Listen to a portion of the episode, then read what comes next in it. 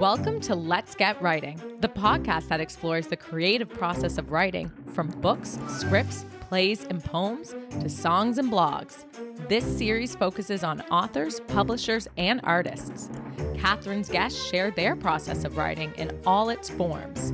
Listen along to discover personal journeys behind their work, explore options from indie to traditional publishing, and learn tips and secrets to inspire you. Welcome to Let's Get Writing. Welcome to Let's Get Writing. I'm your host, Catherine Taylor. And this being the Christmas season, I thought it would be great to delve into those feel good movies and books that a lot of us really love to watch. I know myself and my two girls, well, we watch so many of them over the Christmas season, and they always bring a smile to our faces and joy to our hearts. So, my guest today is someone who has written several of these films and books and audiobooks, and I can't wait to share her stories with you. And I'm going to welcome her to the show. Please welcome me uh, in inviting Karen Schaler to Let's Get Writing. Come on, Karen. I'm so excited to be here, Catherine. Thank you for having me. Oh, it, you know, it was it was a search. I decided I love watching these films. I want to know more about how they're made and the people who write them. And I searched, and your came, name came up. I wrote to you, and you replied, and I went, "It's meant to be." oh, I love it. Well, I love I love what you're doing with your show and how you're kind of diving behind the scenes, right? Because mm-hmm. so many people do love these Christmas movies and and the books and the audio but everybody has so many questions about well how do you do that or where do you get your ideas so i'm here for you today okay well actually you started your career in serious journalism um, and how did you end up moving into this area I did. You know, I started as what we call like a hard news reporter. I was embedded as a war correspondent in Bosnia and in Afghanistan.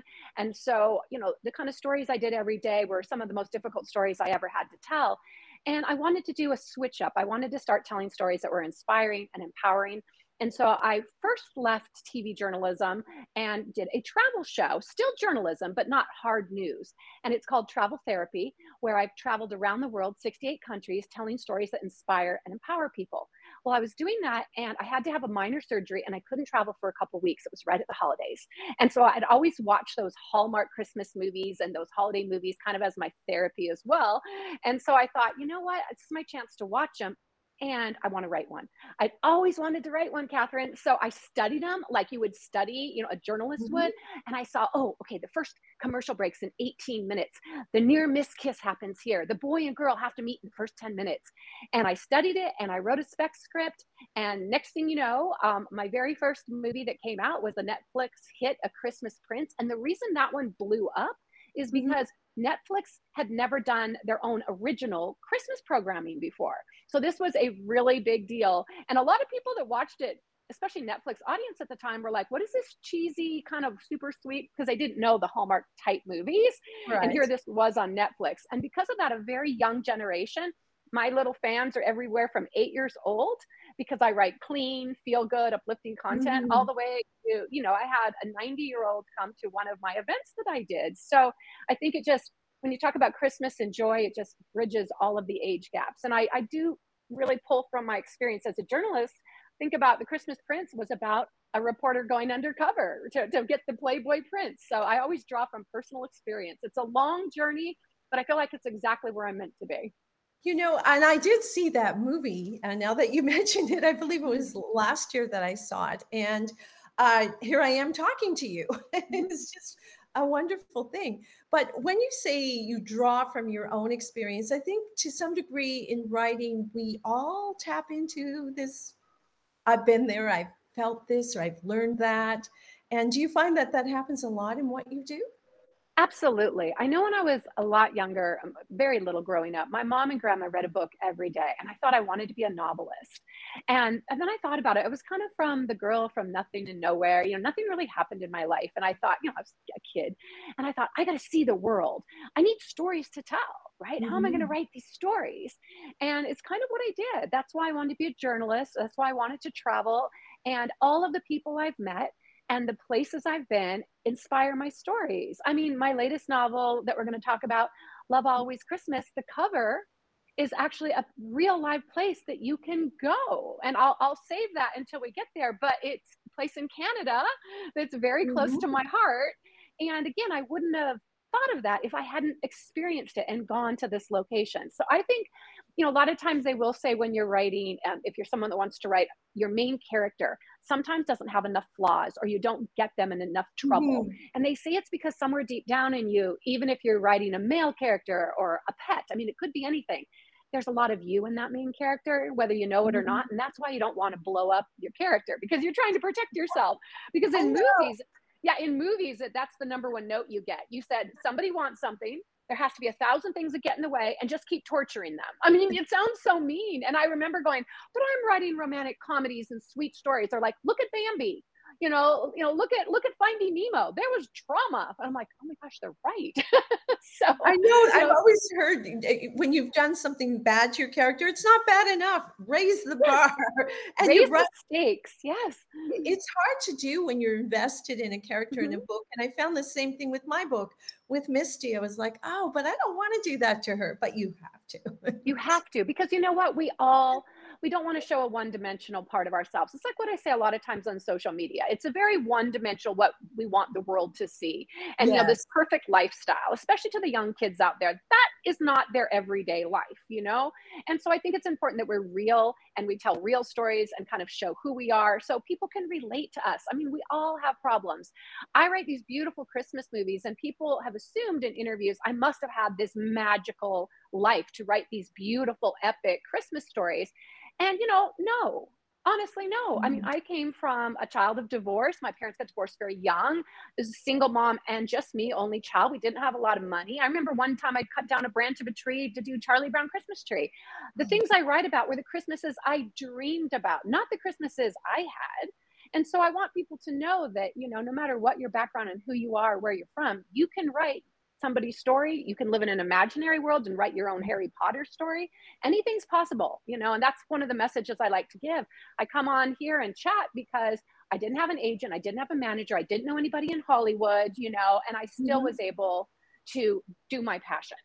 Well, the passion is coming through for sure. I want to just show everyone that book, Love Always. Oh yes, I'm so ex- I'm so excited. So, if anyone love- knows where this is, we will oh. have to tell them about it. I know. So I'm dying to tell the story. This is so special to me. I'm going to get a little close up there, there. and there's yeah. my little dog Rudolph.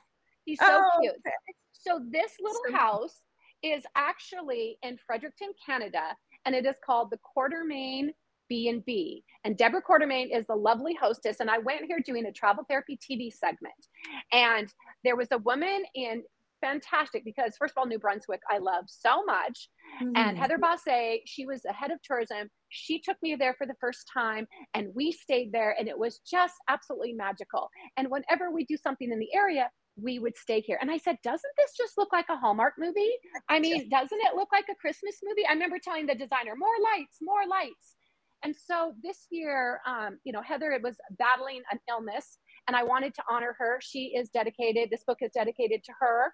And sorry, it gets me a little emotional, but um, it's to remember her and to let everybody know that there are beautiful places in this world that you can go. And so this is the first time um, on my cover that I picked a place that I'd been to, except Finding Christmas was a gazebo that was in Leavenworth, Washington, where a, a, little Christmas town where I grew up. But that's why my covers are immersive. They're, they're places I hope when you see the door that you want to walk through. Christmas camp is this beautiful red door. And there's always a puppy, you know, a, a dog on them because I think, um, again, kind of wishful thinking. I had a dog when I was little, but mm-hmm. I've lived in 16 states and travel, so I don't have one now, but I love them. So therefore, I put them on all my books. That's the great thing, you guys, about being a creative and writing. I just get to make up and write about the world that I want. Which is rather fun and rather nice. And the interesting thing is, I know we're talking about the, the, the writing of the movies and so on, but you've been to Newfoundland. I thought I, not oh everyone has been here. As a matter of fact, I love Newfoundland. I have been all over, and I've been to Newfoundland and Labrador. Yes, so I've also been to Labrador, and that was with my travel therapy trips. That's one of my websites, traveltherapytrips.com. And tourism was so generous to bring me there. And I've been, I think, three times. And when Far and Away came out, I actually did a story in Gander where I got to go to Gander and I got to meet the people that were involved in that story. And then when it premiered on Broadway in New York, I was invited with the people of Newfoundland to see that for the first time. So Newfoundland has my heart. And I always, I always would say it was Newfoundland like Disneyland. You know, that's how the, the tourism people, because I talk fast and some people would get mad that I wasn't saying it correctly, but I do know how to say it. It's Newfoundland. Okay. Newfoundland. Newfoundland. But you know, yes. if I say it fast, like Newfoundland, they think I'm saying Lund, and then I get in big trouble. So, well, I'm if like, you talk fast, you're going to fit in great around here because we're all able to talk very fast. If you put us all in one room and we're having a party, try keep up. Yes, I know. And you know what? I, I think I was most inspired of the people of Newfoundland was because of the hardships, the story of the cod. You know, I, when I first mm-hmm. started researching, and how they used to say you could put a boat, you could drive a boat, and the cod would jump in. They were so plentiful. And then when the cod didn't, you know, you couldn't have cod. And how people, some so many people I met in tourism that had boats that would take you out to see the, you know, the pellet, um, the the puffins, right? The little puffins, yes, or the or the whales, the little minkies. You know, they were all people that were cod fishermen or fishermen, and because of the industry and how the hardship they all were able to shift and do something new. And every Newfoundlander I met had two or three projects going.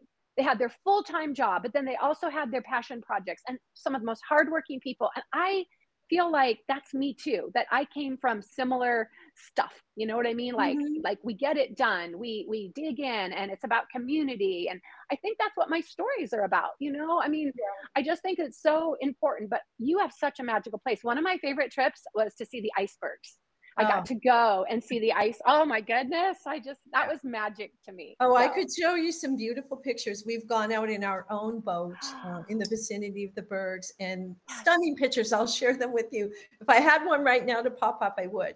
But, oh my goodness. But I just, I just, I, I even have a Nexus card. I feel like I'm Canadian. Now, I grew up in Washington State, literally near the border you know, granted that's the other side of your country, but you know, being able yeah. to go to Vancouver and when my lifetime movie that starred Toni Braxton, Every Day is Christmas, yeah. was shot in Vancouver.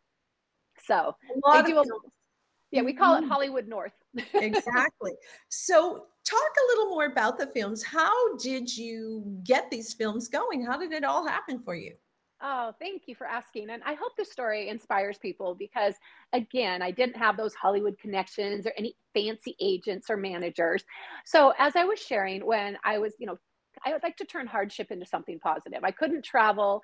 And so I thought, what am I going to do just sitting around for two weeks? when I wrote the screenplay, I tell people there's like really quick tips. So like, how, how did you, without a manager, how did you even get it to Netflix? Mm-hmm. Well, the first thing I did is I went on IMDb, the, you know, international right. database, and I started researching all the Christmas movies that I liked best. And I actually, the first time I reached out, I reached out to Hallmark themselves, like one of the development people at Hallmark. And that's when I was told at the time they were not producing their own movies. They were hiring production companies and buying the movies from them. Now they're producing their own, but at the time, this was like 2017, they, they weren't. So they said, uh, you know, I remember they were like, Do you have an agent? Where are you on IMDb? What have you done before? And we don't buy, you have to go through a production company. So that was rule number one. So then I went and looked at the production companies, found executive producers. A lot of people will not talk to you because there's intellectual property and you know things people worry mm-hmm. about theft but i just kept researching and uh, also i knew to be smart enough everyone has ideas i knew i'd have to have what's called a spec script so i wrote an entire script and that means on speculation for free mm-hmm. so i had a script and i was ready to go and i found producers and i saw right away i was being gate kept like figuring an assistant was getting it and it wasn't getting through. So I, right. I kept Googling and found a Gmail to somebody that was, you know, instead of so and so at production company so and so, I found the personal email. And I, I was an investigative reporter. Remember, guys? I mean, how this is not that hard. Uh, Google is my friend. So I sent, I remember I sent that, and I'll never forget an email I got back that said, "Not sure how this got to me," because this was the head guy. Not uh-huh. sure how this got to me, but this is exactly what I'm looking for. And I had a log line. That's it. I had a title yes. log line. This is what I do. This is what I have. Spec script. Are you interested? And what I've learned is having a spec script is gold in Hollywood because now I'm in the Writers Guild. I'm very proud to be in the guild. You know, there's just over probably 10,000, you know, writers in America. And I actually joined the Canadian Writers Guild first, which is another story. Um, it's, it's a fun story. So I'm actually in both guilds. I'm very proud of that. And um, now, you know, things are, you know, it's different where you don't work for free you don't you know you, you there's all mm-hmm. these rules because you're union. But when you're trying to break in you know you, you want to have that spec script. And anyone even if you're nobody if producer thinks they can get a free script meaning they don't have to pay you to write it it's already written and they can see it you can have a lot better chance. And so at that point i actually thought i was selling the script to home. I remember it was not a christmas prince it was a different story. Mm-hmm. and he said well i need a royal story because he was doing a royal one every year for hallmark and he had just had the royal one air the night before, one with Lacey Chabert. You know, it was fabulous, of course. And he said, "Do you have a royal?" I and of course, what does any good journalist do? I'm like, "Oh yeah, sure, yes. I can do that. sure, why not?" And it was right about this time of year. And so I remember that I quickly wrote one, and in the new year, it's like, "Here I am." And so uh, it, it, then he was like, okay, so that's what they do is where they option it, where you sign a bunch of paperwork and they say they're going to try to sell it. But the plan mm-hmm. was Hallmark. That was the only game in town. So I thought it was going to Hallmark and it ended up on Netflix. And because it was Netflix's first original Christmas movie, got a lot of attention. And I had already wrote another one. I always tell people have another one ready, whether you're writing a freelance, if it's a book, an article, or a mm-hmm. movie. Because once that door opens, it can take 20 years for the door to open. But once it does, they're going to say, What else do you have? Right. You know, what else? So thank God I had Christmas Camp, which ironically was written at bigger ensemble. I thought a bigger budget. So I wanted, I thought it's going to go to Netflix and it went to Hallmark. I'm like, you you know, you can't make this up. And then quickly at that same time, I decided not to stay on and do the sequels because Christmas Prince has two sequels because I was writing. Lifetime um, brought me in to write for Toni Braxton, their star, and all I knew is she wanted to be Scrooge, and then I had to come up with a whole story, you know, based on that and Harper Collins, I got a two book deal um, or three book deal because I wanted Christmas Camp, the Hallmark movie and book to come out at the same time. Now, I wrote the movie first, but I don't now I'm on movie number two and I'd seen how Hollywood changes your script. Yep. And I mm-hmm. realized, mm-hmm. okay, ouch. Um, unless I'm the director, I'm not going to have any say over what happens to the script. So if I love my story, I'm going to need to write the novel. That's the area I can have control. Mm-hmm. And so that's why I wrote Christmas Camp, the movie, I wrote the novel. They were supposed to both come out at the same time. And another ironic Canadian story here. So they're supposed to come out 2018. That's what the director, the actors, that's what we all thought. And it didn't come out. And we're like, where to go? What happened to the movie? The book came out, mm-hmm. but it ended up the next year airing in July on the Hallmark Channel. But wait, it did come out. It didn't come out in the US. It came out that Christmas in Toronto in a movie theater. So another surprise. So first, my first movie is supposed to be Netflix. I mean, Hallmark ends up on Netflix. My second movie is supposed to air on Hallmark. It disappears, and I get a call from a Canadian friend in Toronto saying your movie's not a TV movie, but your movie is a theatrical release in a movie theater in Toronto.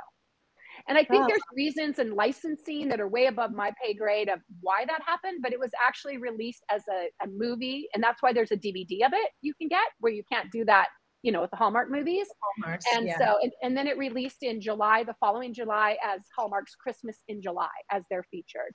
And then n- next thing you know, I had the Toni Braxton movie for Lifetime. Then the next year, 2019, Lifetime called me again and said, you know, we, we need something last minute. So that was rediscovering Christmas. And we were ready to shoot the next Hallmark movie, 2020. And that, of course, what happened with every Exactly. But I kept writing the novels because I thought I'm going to write novels because I can turn them into movies and I can, you know, have my own intellectual property. Because you guys, if you see out there, like a third of these movies are pulled from novels, like Bridgerton, you know, the Netflix hit. Mm-hmm. I, I'm not sure, don't quote me, but at least a quarter, 25% of Hallmark's movies come from books. You know, I would There's so many out there. But do you ever feel like you'll run out of ideas? I mean, you're in a specific genre. No, yeah. No, no, you would no. say that. I for sure no, thought you. No, I mean that's what's crazy. I mean, I just yeah. was talking to somebody about Karen. You know, are you going to write Beyond Christmas? And of course, I actually have a romantic comedy that I was working on like six, seven years ago when romantic comedies disappeared. You know, a great like a Harry Met Sally, Pretty yeah. Woman type, where nobody was doing those type anymore. So it's a really fun one. It has a travel component, a travel writer, of course. Again, write what you mm-hmm. know. And besides that, but with Christmas, and that's how I got my Audible project. So, so here's what happened. I have Christmas movies. I did like four Christmas movies and four novels in two and a half years. And I'm like, okay. Then Audible had reached out and I had heard they were starting to do rom coms, especially 2020, right? When nobody was making, not nobody, but movies are very hard to make. So a lot of top movie mm-hmm. people were leaning into Audible and doing audio stories, these full cast, these multi cast, where you have, you know, all these actors. And so I was like, pitching these non-christmas stories because i said oh no we're not we're not looking for a full cast christmas. We're looking for something else. And it's a good example too to tell people i think i pitched seven eight ideas. And they're like no no no no no no no. And i'm like hmm. And i remember asking um, rose uh, who's executive editor she's been a, the most phenomenal partner to work with. I'm like so tell me what is your favorite romantic comedy? So i can kind of get in your head what exactly do you want? And she was so great and transparent. She said you know what? Kind of know it when we see it and we're going through a lot of changes and, and we're just not sure. I'm like okay but you know what? Some people would have given up but i don't take anything personally so it was right around this time again you know uh, last year. So sure enough in the new year i popped back in. Hi i got seven new ideas you know and sure she always took a look. And then in february it was really close to her saying no again to the ideas yes. and said you know what we need a cozy christmas story and your name came up, you know, and because of course that's what I'd pitched to start. And so it was like, that's what happened. And now I was so excited. I had never written audio, and it is so hard, Catherine, because I lean into, remember, I'm a TV girl. So I yeah. literally see video and I write to the video because I right. want you as my viewer to be drawn into the story. And so for the first time, I'm like, how do you even do a transition? How do you know that the person's goofy if you don't see the crazy Christmas sweater right. and see their goofy yes. smile? And that's when I really started leaning in and again did research and went all the way back to the BBC, you know, where they have some phenomenal audio stories and just trying to like research everything I could. And I did it like I had to. Like when I do a news story, I research sound effects because what people don't realize and the one I did in a full cast, I I would write the crunching in the snow. I would write the door opening. I would write the plane taking off. So I wrote everything. yeah, I, and I wrote it in a movie script. And and then it was fun because remember when you're when you're a writer on a movie in a feature generally speaking you have no say about casting you know right. it's not like a tv writer when you're a showrunner where you get to be the boss you know nope not in features and so you're lucky if you know when time your your day or what network your movie's airing on you know so it's like thank you writer bye bye see you later now you know mm-hmm. we're going to take over and and it goes on its new journey but with Audible, they let me be involved and every they knew I was curious and I really wanted to learn. So they let me be involved in every part. And when they started asking for a dream cast, I had just met Ryan Paevey, and he is a big Hallmark star. He just had his Christmas movie come out this last weekend, and you know he's has this really deep, like amazing mm-hmm. voice. And I, when I heard his voice, I immediately thought, oh my gosh, you know that is one of the most beautiful voices I've ever heard. And so I got to pitch him, and I remember they said, okay, have him send an audio tape, and he didn't have one. He'd never done audio his whole life. You know, he's he was on General Hospital. You know, his whole life he's been told he should do audio too. But I, so I took, I was like his, he has agents and that, but I was like, cause I was so passionate about him working on it. And keep in mind, I barely know him. We're not buddies. We're not friends. You know, I met him briefly. Yes. And I just was like, okay, Ryan, I'm just going to take some clips. And he's doing movies going, yeah, yeah, whatever. Probably crazy Karen girl, you know, whatever girl. he didn't say that, but I'm, he might have been thinking it. But anyway, so I, I found some interviews he had done and I spliced them together and long and short, they, he ended up coming on board. It's hard to get movie stars because they're expensive. Yes. Um, but he, he, he had a great attitude. He says, I've never done this, love the script. Um, I want to learn just like I did and grow. And then I got so lucky. Brittany Pressley is like one of the premier narrators in the audio book world. She has won what are called Audies, which are like our TV Emmys. So mm-hmm. she's amazing. So she's my star. And then we have a full cast you know and the story is just absolutely magical it, it just came out december 1st it's called once upon a christmas carol and the sidebar to this, and people say, Are you going to write the movie? And I say, Absolutely yes. yes. I have movie rights and book rights. That was the reason, because when I pitched Audible, they literally said, Do you have anything laying around? Like, we have to move fast. And I had, when you said, Do you ever run out of ideas? I had that as an idea. And a, a movie producer loved it for a movie. It was called a one page, where it was a, you had kind of outlined the whole story from beginning. Yes. yes and she loved the movie and you know then then uh, covid happened. And so i had already had the idea and you know really in my head i had to kind of flip things around. But because i was picking christmas carols they were in the public domain you know that made it affordable. We're not trying to license mariah carey you know all i want right, for christmas right. is you.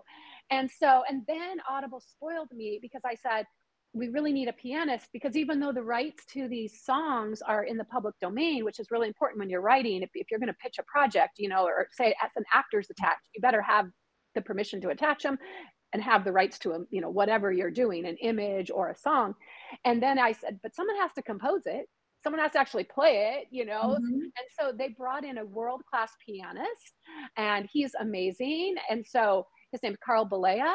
And then the he's the pianist and composer. And then I got a violinist. I was inspired by uh, Lindsey Stirling because that song "Carol of the Bells" is really um, the featured in it, and there's a reason I picked that song was kind of my personal inspiration.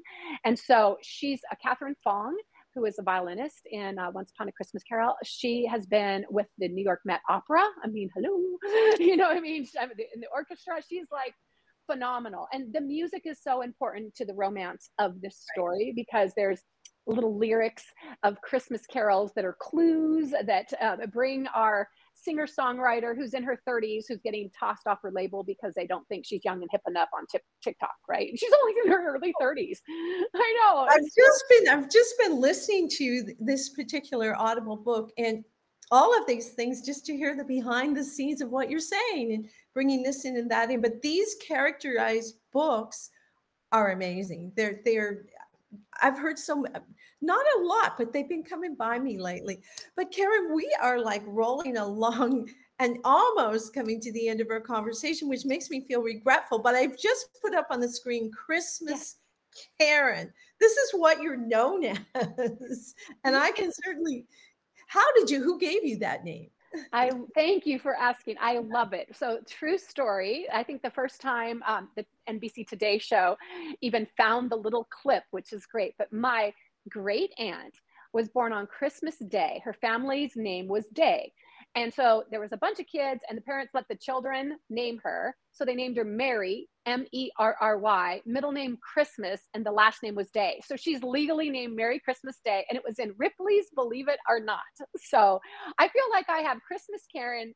It's in my blood writing Christmas movies, Christmas novels, you know, and now also doing these audio projects. I love it. You guys, it's such a blessing. It's a big responsibility because this time of year and you know and now it's so fun um pandora which i know you don't get in canada and i, I know, know i tried to get your song list and, like, ah. and i don't know if you get sirius xm i don't know if you get sirius yes. okay so it's on sirius xm too it's oh, on sirius xm okay. and what they did is they asked me to do a playlist of 15 songs that helped inspire the Audible Once Upon a Christmas Carol and why I picked that.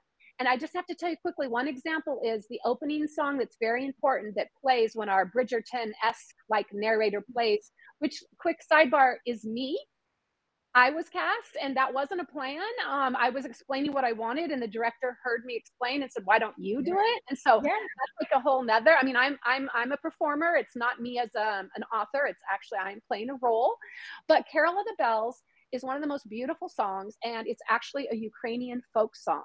And I found out it was written in the early 1900s, and I was writing this last February when everything was going on and continues to go on in the Ukraine. And I thought, I know this sounds crazy, but you know, as a former war correspondent, I thought maybe if I use this song and someone who's Ukrainian somewhere in the world hears this and it gives them hope, mm. um, maybe that will help. So I think that we can all find little ways in our writing and little ways to you know bring good and hope and, and to mm-hmm. give back well you're giving me goosebumps and you're really preparing me for christmas i can't wait to watch more of the movies but i know how busy you are and thank you so much for joining me on the show i hope to stay in touch with you and, and, and talk more things that maybe we can do to help people understand this wonderful world of Christmas.